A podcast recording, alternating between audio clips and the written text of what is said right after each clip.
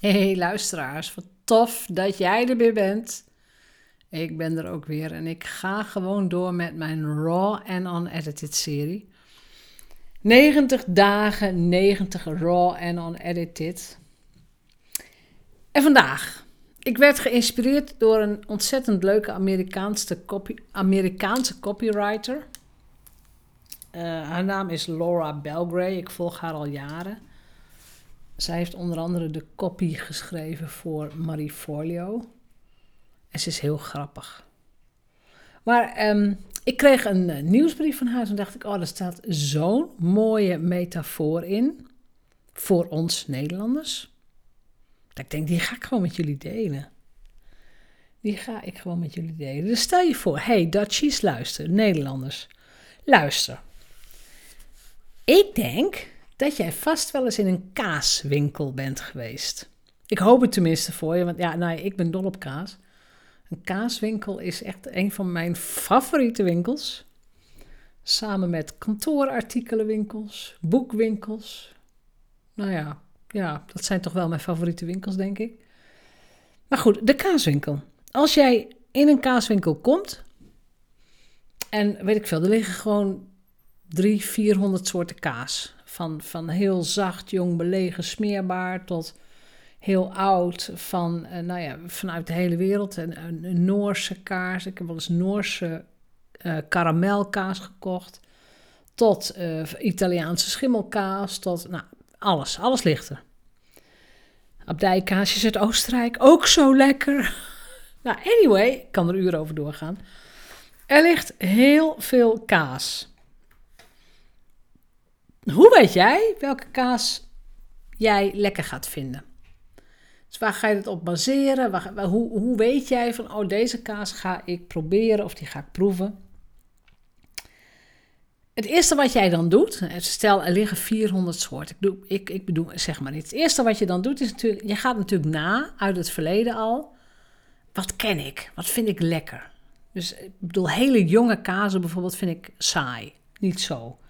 Maar lekker oud, beetje van die pittige kazen, die lust ik. Dus als het goed is en je komt in een kaaswinkel en je bent van plan om voor het eerst weer eens een paar nieuwe stukken te kopen, nieuwe soorten kaas, dan mag je hopen dat de verkoper of verkoopster jou een goed advies kan geven. Dus die zal dan inderdaad vragen: wat voor soort kaas vind je lekker?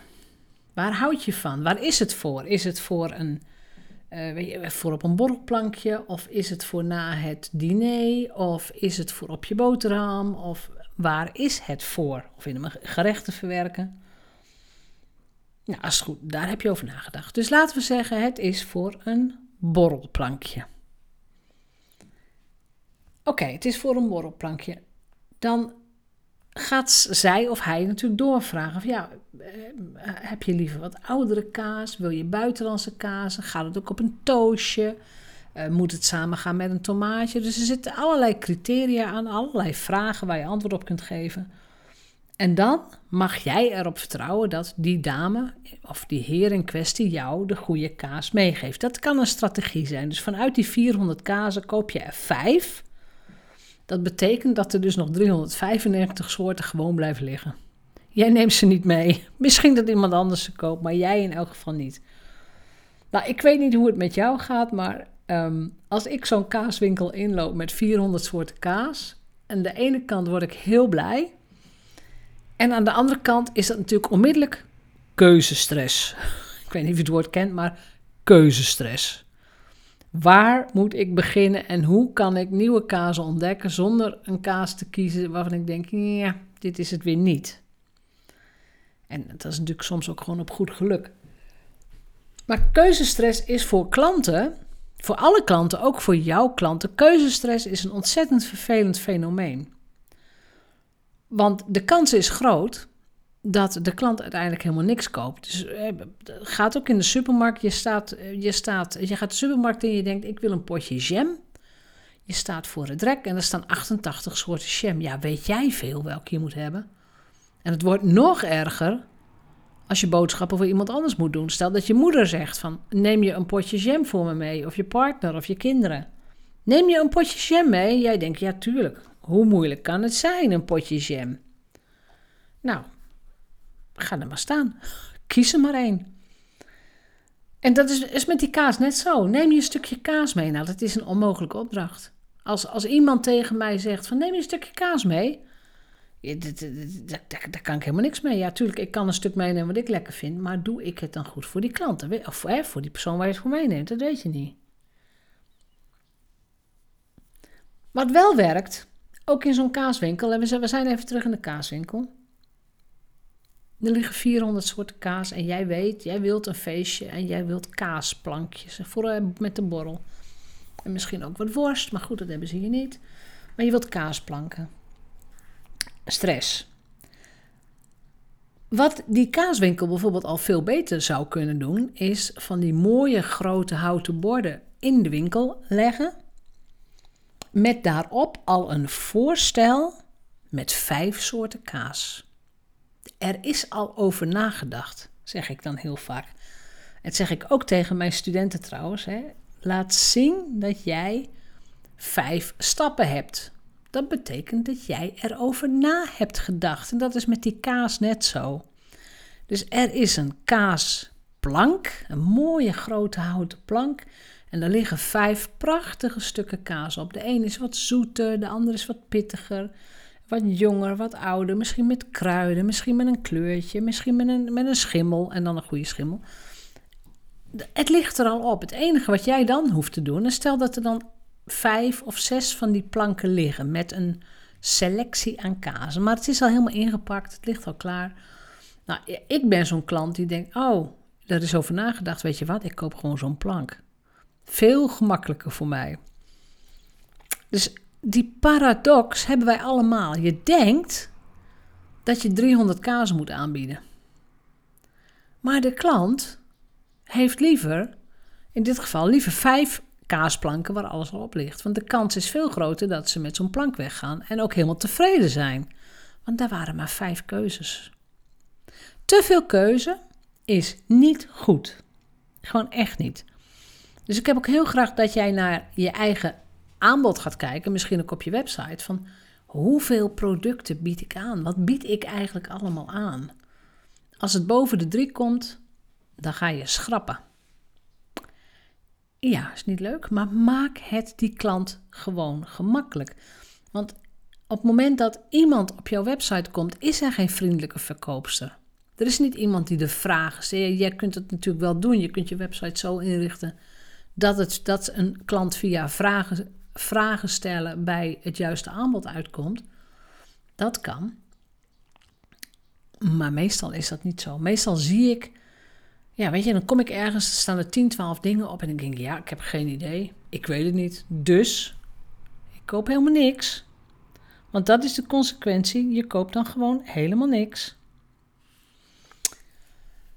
Dus ik heb liever, ja, als, als het bij jou ook gaat, je kunt veel beter zorgen dat jij een van die kaasplanken bent als aanbieder, dan dat jij een van de 300, soorten individuele kaas bent.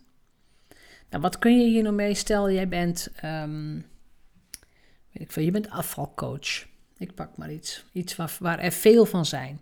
Je bent afvalcoach. Nou, stel dat er 300 afvalcoaches in een etalage staan, een digitale etalage. Wie moet je kiezen? Hoe, hoe val jij op, bijvoorbeeld? Geen idee. Weet je, hoe spring je daaruit? Dat weet je niet. Maar stel jij bent holistisch afvalcoach of je werkt met, met bepaalde methodieken die bekend zijn. Je afvallen met, weet ik veel, de Chinese vijf elementen of uh, afvallen terwijl je alleen maar um, rode kleren draagt of ik, ik noem maar iets geks. Hè? Maar je gaat er iets aan toevoegen wat jou uniek maakt. Je maakt je aanbod ook niet meer uurtje, factuurtje. Je gaat je aanbod ook, nou ja, verkaasplanken om zo te zeggen. Dus je, hè, je doet er een fundament onder. Er zitten onderdelen in. Dus in dit geval, ik blijf even bij de vijf K's hoor. Maar in dit geval vijf componenten of vijf stappen. En je hebt ineens een heel ander aanbod. Je, je bent nog wel afvalcoach, maar je hebt een aanbod. Je hebt een kaasplank. Je hebt een methodiek, je hebt erover nagedacht. En dat is wat jou onderscheidt van andere nou ja, ondernemers. Laat ik het gewoon weer even breed trekken. Maar dit is wat jou onderscheidt van andere ondernemers. Je hebt erover nagedacht. En als jij erover nagedacht, heeft een potentiële klant gewoon veel meer vertrouwen in jou. En ook logisch, want je hebt erover nagedacht. Dus ik nodig jou uit om de kaasplank in jouw industrie te worden, in jouw branche te worden. Je stappenplan uit te gaan werken. En weet je, dat heb je misschien niet in 10 minuten. Misschien duurt het een paar maanden voordat het duidelijk is. Dat is dan maar zo. Maar ik, denk, ik, ik, ik gebruik echt expres deze metafoor. Zorg dat je uit die 300 kazen keuzestress blijft. En zorg dat je, dat je een aanbod hebt waarvan je misschien maximaal met drie of vier mensen vergeleken zou kunnen worden. Het is niet gezegd dat ze dat doen, maar dat heb ik veel liever. Dat is voor jou veel rustiger, dat is voor je marketing veel beter. Maar het is ook veel beter voor je potentiële klant.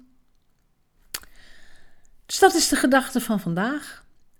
Als jij daar hulp bij wilt, wat ik me heel goed kan voorstellen, want soms zie je gewoon zelf niet waar jouw uniekheid ligt. En, en heb je echt, nou ja, blinde vlek voor je. Maar als je daar hulp bij wilt, boek alsjeblieft een intakegesprek met mij in. De Freedom Call heb ik die genoemd. Waarbij we samen gaan kijken, A, of ik meteen opties voor jou zie. dus je krijgt meteen ook wel wat coaching. Dat gesprek is trouwens kosteloos. Maar tijdens dat gesprek gaan we ook uitzoeken of jij in mijn nieuwe mastermind groep past. Dus in de, in de Roadmap Mastermind groep.